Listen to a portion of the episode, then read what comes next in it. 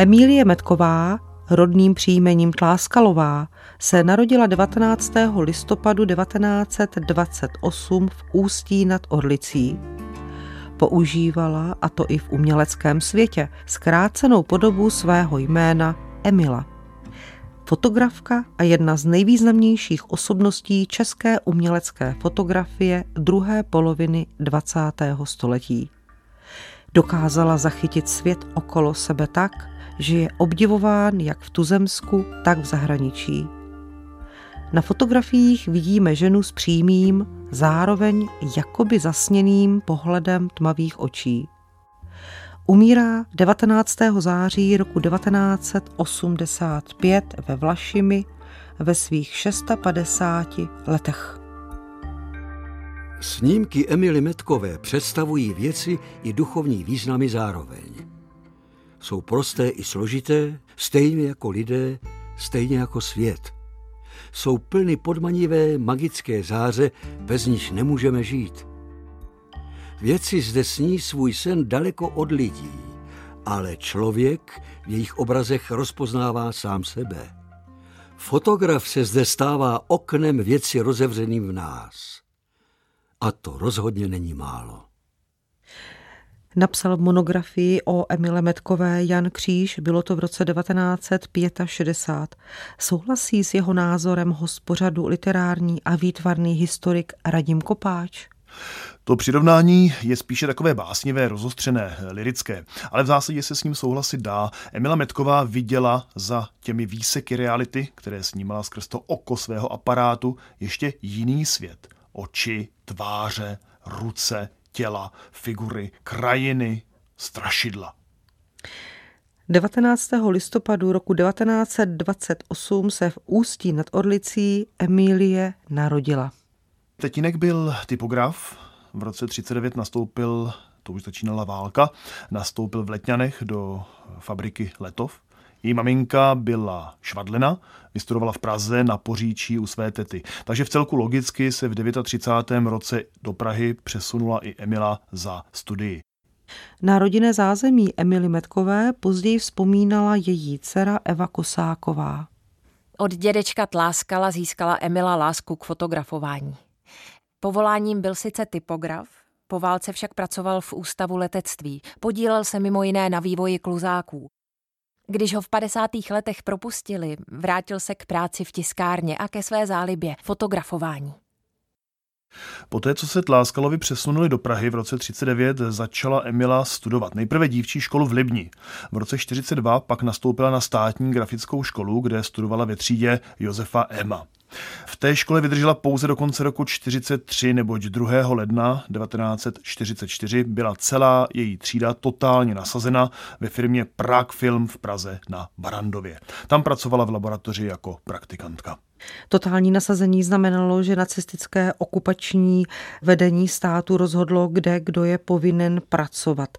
Když skončila druhá světová válka, tak bylo Emile Tláskalové 17 let. Vrátila se ke studiu fotografie?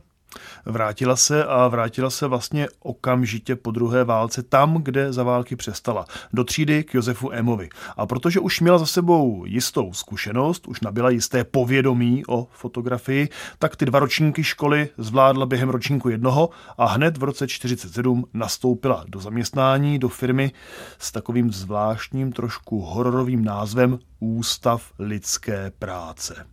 A krom toho se samozřejmě začala realizovat i jako umělecká fotografka. Na konci 40. let Emila Metková přinesla velké téma. Stín, kterým byla naprosto fascinovaná.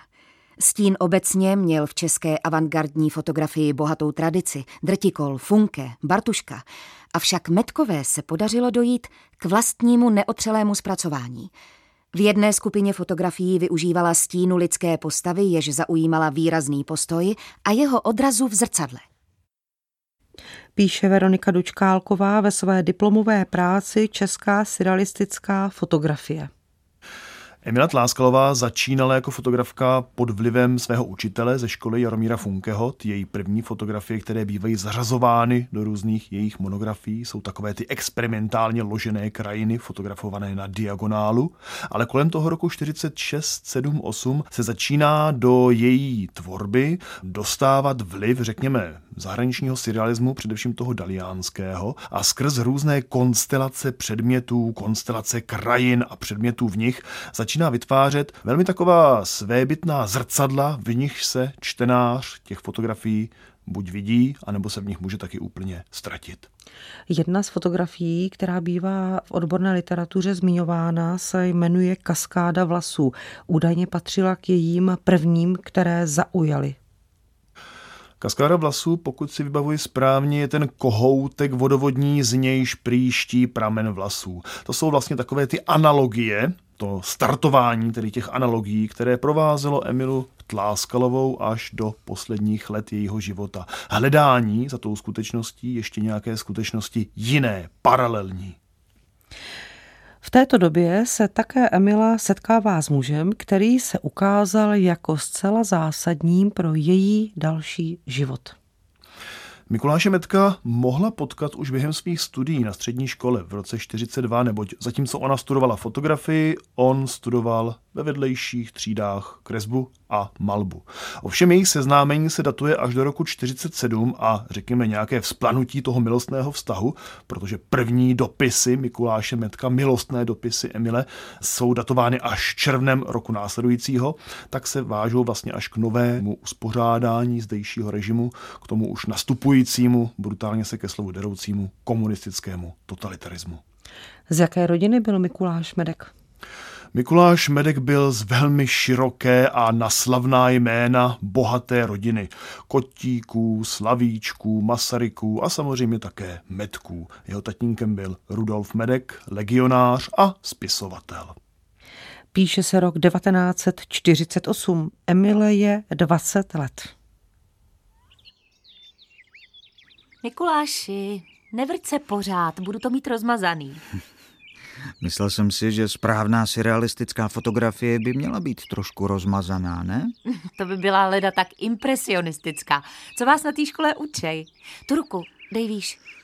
Věděl bych o lepším způsobu, jak tu ruku zaměstnat. Necháš toho, bradu dej níž. Takhle? Jo, vydrž.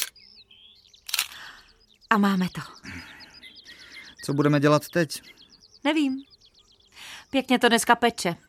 Nepůjdeme se vykoupat? Proč ne? Měl jsem zase sen. A to si ho pamatuješ? Já, jak se probudím, všechno zapomenu. Emilko, hned jsem si ho zapsal. Přečtu ti ho, chceš? Ale krátce chci se jít vykoupat. Dobře. Eee, tak třeba tady. Stála si vedle mne. Zakuklená povučinou svých očí si pozorovala předmět, který mě upoutal. Na zelené pastvině vzdáleného Skotska stál empírový stolek, předmět delíria, předmět touhy. Hmm, to se tak hezky poslouchá. Ty bys měl být básník a ne malíř. Jednou všechny svoje sny namaluju. A budu v nich ještě já? Ano. A co Gabriela? Rozvedu se s ní. Znamená to, že Mikuláš Medek v té době byl ženatým mužem? Ano, Mikuláš Medek byl od roku 1947 poprvé ženatý, rozvedl se ve 49. roce. Bez pochyby byl strhující osobností a Emila ho okouzlila. Svědčí o tom řada dopisů. Jeden z nich následující znění. Emilo, jedno je jisté, že miluji Emílii pro její nehybnost v chůzi plné pohybů.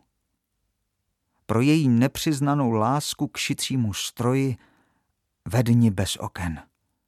Zaplněna hmyzem přiznává jedinečnou náklonost k nohám bez opěradel, ke své nadjiné hnědé štítné žláze, ke svému pohybu v leže a ke své ruce v keři velkolepý narcis miluje sebe. Mikuláš. Mohl být básníkem, ale chtěl být malířem. Jak charakterizovat osobnost Mikuláše Metka? Jak řekl jeho bratr Ivan, Mikuláš Medek byl nesmírně jemný a citlivý bratr. Byl to člověk, který opravdu měl hlavu plnou lirismu, hlavu plnou poezie a je v celku jedno, jestli ji projektoval na plátna, anebo jestli ji zapisoval do slov. Každopádně stal se malířem a kreslířem.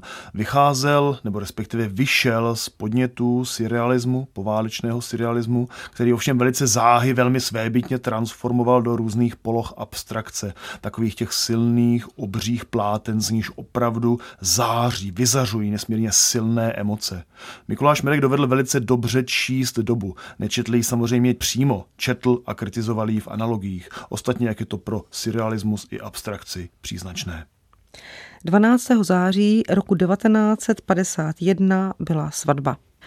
Z Emily Tláskalové se stává Emila Metková a v dubnu roku následujícího se manželům narodila dcera Eva. Pokračovala dál Emila ve fotografování? Dcera se narodila v Dubnu a už v září téhož roku se Emila vrací znovu do práce. Takže pokračovala bez pochyby ve fotografování v rámci svého zaměstnání, ale samozřejmě i pokračovala ve své tvorbě volné. Kunsthistorik Karel Srb o tom píše. Stala-li se z Mikuláše Metka téměř okamžitě strhující osobnost, schromažďující kolem sebe další generační vrstevníky i mladší autory, utvářelo se fotografické dílo Metkové jakoby v pozadí a stranou. Nicméně představovalo odvrácený pól jednoho celku, jehož opačná část jej nijak nezastínila. Mikuláš Medek byl, jak se říká, na volné noze?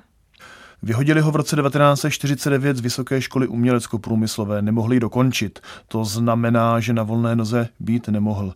Mikuláš Medek se živil příležitostnými zakázkami. Ostatně to byl i důvod, proč se Emila Metková vrátila tak záhy po té, co se jim narodilo dítě, zpátky do práce. Jakého politického smýšlení byli manželé Metkovi?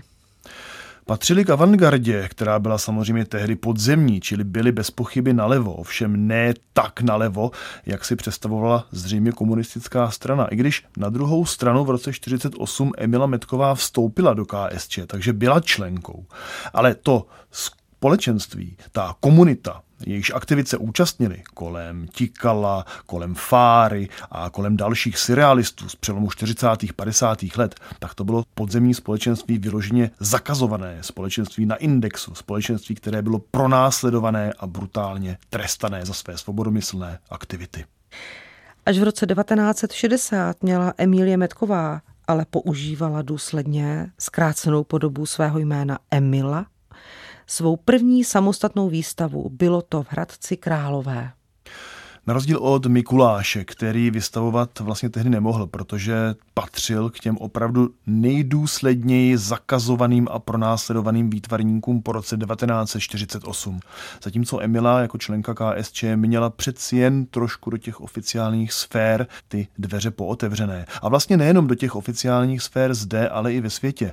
V polovině 60. let výjíždí do Francie, později do Itálie a do dalších západních zemí a také změnila v té době zaměstnání. Působí psychologickém ústavu jako fotografka Filozofické fakulty Univerzity Karlovy a to od roku 1963.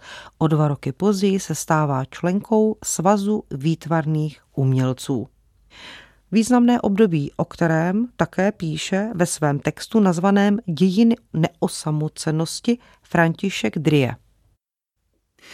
Rok 1966 je významný i tím, že navzdory administrativně cenzurním průtahům se na podzim podaří realizovat výstavu Symboly obludností, jež byla doprovázena řadou přednášek a večerů poezie. Koncepci výstavy a katalogu opět zajistila trojice Dvorský, Král Effenberger a účastnili se jí Medek, Metková, Istler, Nožička, Hrstka, Spanlangová. Kontinuitu surrealistického rodokmenu zajišťovala přítomnost děl Toajen, Taigeho a Tikala. Byla to jedna z klíčových výstav pro surrealismus a nejen surrealismus 60. let, obecně pro tehdejší výtvarné umění. A začalo se ukazovat, že v rámci té skupiny, která samozřejmě navazovala na ta prvorepubliková východiska, se tu rýsují zcela samostatné, silné a výrazné osobnosti. A jednou z nich byla Emila Metková. Podařilo se jí díky fotografiím dostat i za hranice tehdejšího Československa? V druhé půli 60. let se Emila Metková vydává do zahraničí čím dál častěji. V roce 66 do Paříže, v roce 67 do Vídně, do Janova, byla zastoupena svými fotografiemi na výstavě v Lícu na World Photo. A v roce 68 se znovu dostala do Janova.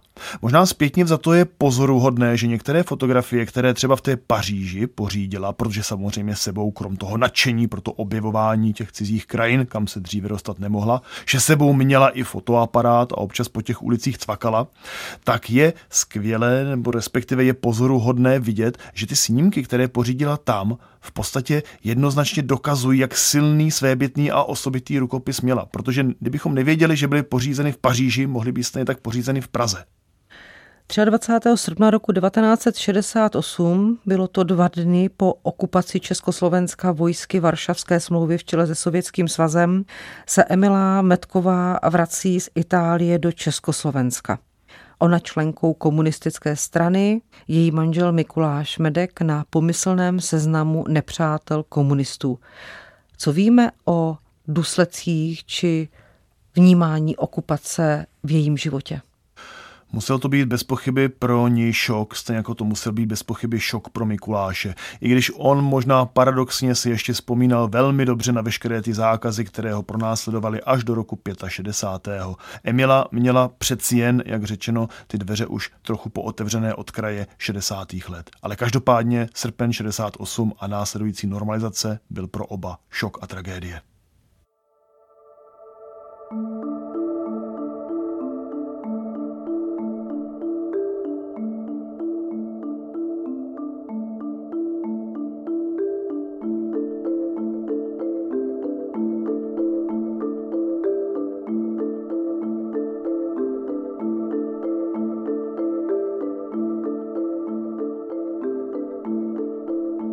Rok 1973 a my se ocitáme u Metkových doma, bydlí na pražských Vinohradech. Jak je ti? O trošičku líp. Opravdu? Ale jo.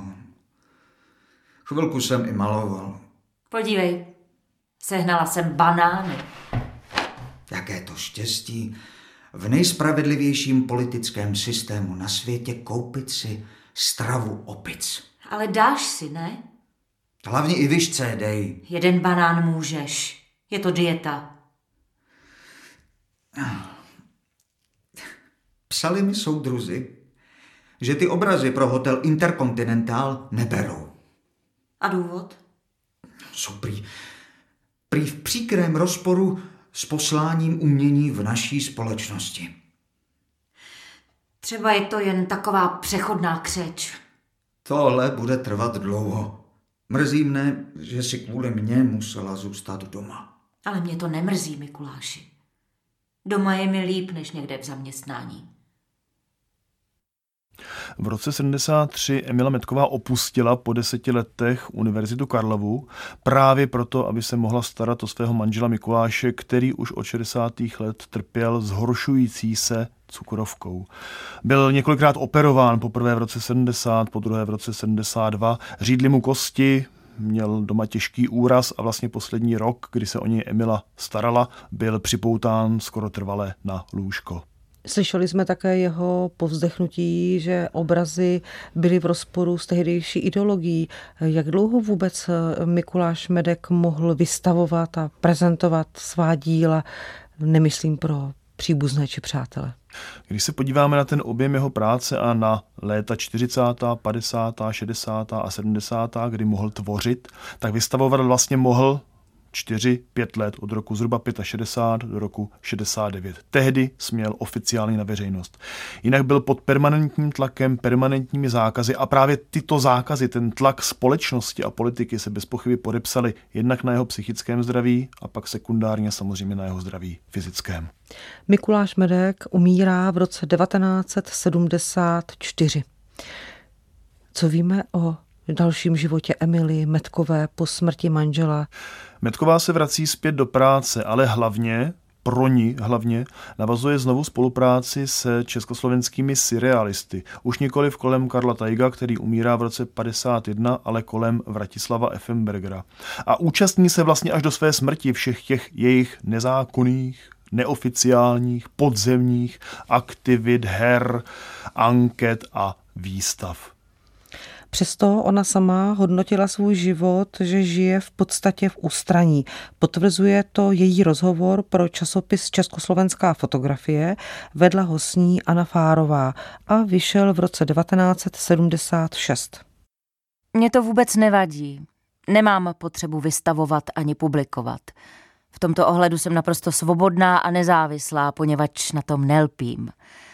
Svou volnou tvorbou se neživím a tak necítím žádný rozštěp u sebe mezi tím, co je komerční a co je umělecké. Nenastoupila jsem do fotografie ve chvíli jednoty, kdybych ze své tvorby mohla být dokonce živa. A v témže rozhovoru také řekla. Chodí za mnou mladí, kteří básní, píší a jinak tvoří. Ukazují mi své práce. Něco stojí za poznání, něčím se nezabývám, ale bojím se ublížit nezájmem. Mám málo času, chci realizovat a proti tomu je denní chod životních nutností, neumím se zastavit. Musím se to znovu učit. Čemu se věnovala ve svých eh, záměrech fotografických v tomto období? Jednak byla členkou znovu té sformované skupiny surrealistů kolem Vratislava Effenbergera, kde se účastnila veškerých jejich velmi pestrých a velmi bohatých aktivit a jednak samozřejmě fotografovala. Fotografovala především město, fotografovala chodníky, ulice, různé praskliny, trhliny ve zdech, hledala vždycky ten skrytý svět za tou prvotní vrstvou, za tou prvotní realitou. Hledala nějakou tu nadrealitu nebo surrealitu. Každopádně nějaké ty magické, imaginativní dimenze za tou běžnou denní skutečností. A také možná si všímala toho, čeho my ostatní si nevšimneme a jakým způsobem lze pohlédnout na svět, který okolo nás je. Právě ten Emila Metková na svých fotografiích zachycovala. Ona sama k tomu řekla. Pracuji tam, kde bydlím dva roky. Chodím každý den několikrát kolem dřevěných plotů vinohradských vil. I ty navrhoval architekt teď omšeli. A já je začínám pomalu vidět. Taky zkouším nafotografovat, ale to je jen začátek. Nevím ještě, jak je budu vidět definitivně a co jimi budu evokovat. To bude ještě dlouhé. V lednu roku 1977 na návštěvu k Emile Metkové do bytu, kde bydlí se svou dcerou Evou, přichází její švagr Ivan. Právě ten byl bratrem jejího zemřelého manžela Mikuláše Metka. Ivane, četl si už tohle? Prohlášení Charty 77. Kde jste to vzali? Kdo si nám to hodil do schránky? Mhm. Pošťačka to asi nebyla, že? Tohle se musí dostat mezi lidi. Holky s tím opatrně. Mohli byste se dostat do maléru. Jo, je to chytře napsaný. Nic provokativního proti straně a vládě. Už to podepsali dvě moje kolegyně. S Evou jsme se rozhodli, že to podepíšeme taky. Komunisti to už nebudou moct ignorovat. Ale budou. Radím vám s tím asi nezahrávejte. Že zrovna ty si najednou tak opatrnej. Nepodepisujte to. Kdyby žil táta, podepsal by. Třeba bych chtěl svoji dceru uchránit maléru. Ivane, Eva už je dospělá. Tak dobře na rovinu. Já už to podepsal. A to za naši rodinu stačí. Ale proč by se to mělo takhle hned ze začátku omezovat? Aby komunisti neměli argument, že to je celé jen takový rodinný podnik. A třeba taky proto, abychom nebyli v maléru všichni. Vy si nedokážete představit, co oni z toho ještě udělají. Zasahovalo to takto celé rodiny a jejich společenství? Určitě zasahovalo, protože když se podíváme pak na ten list těch, kdo podepsali Chartu 77, najdeme mezi signatáři pouze jméno Ivana Metka. Zařazovala se Emila do fotografování s takovou razancí i v tomto období, jako tomu bylo po celý její předchozí život? Nadále se podílela na aktivitách zdejších podzemních surrealistů, toho ilegálního uskupení kolem Vratislava Effenbergera a Jana Švankmajera a dalších. V dubnu 81 ovšem ochrnula na polovinu těla, takže byla částečně imobilní. Nicméně i přesto, tuším, že od dubna nebo od března až do června 1983 se velmi intenzivně podílela na chystané skupinové výstavě Sféra snu, která měla proběhnout na hradě Sovinci a na poslední chvíli byla ovšem z nejvyšších míst oficiálně zakázána. Přesto v roce 1984 právě na tomto hradě Sovinci ještě Emila Metková sama měla svou výstavu. Co o ní víme? Byla to výstava, která proběhla rok před její smrtí a byl to jeden z mála úspěšných pokusů, kdy se ta neoficiální podzemní surrealistická scéna dostala na povrch do oficiality. Emile Metkové bylo 650 let, když 19. září roku 1985 umírá ve Vlašimi. Proč ji můžeme zařadit mezi osudové ženy? Otázka pro hosta pořadu, literárního a výtvarného historika Radima Kopáče. Ty důvody jsou minimálně dva. Osudová byla bez pochyby pro svého manžela Mikuláše. Skoro mi přijde, že v tom tandemu byla ona tou ráznější, tou, která více rozumově, řekněme, ten vztah bilancovala. Mikuláš byl přeci jen ten básník, ten lirický, jemný, citlivý typ. A za druhé, Emila Metková je nesmírně důležitá pro dějiny moderní československé fotografie nebo obecně výtvarného umění. Její zářez do těch dějin je naprosto jedinečný, svébytný. To její vidění za těmi všedními výseky čehosi magického, jedinečného, přetrvává bez ohledu na to, jestli zemřela v roce 85.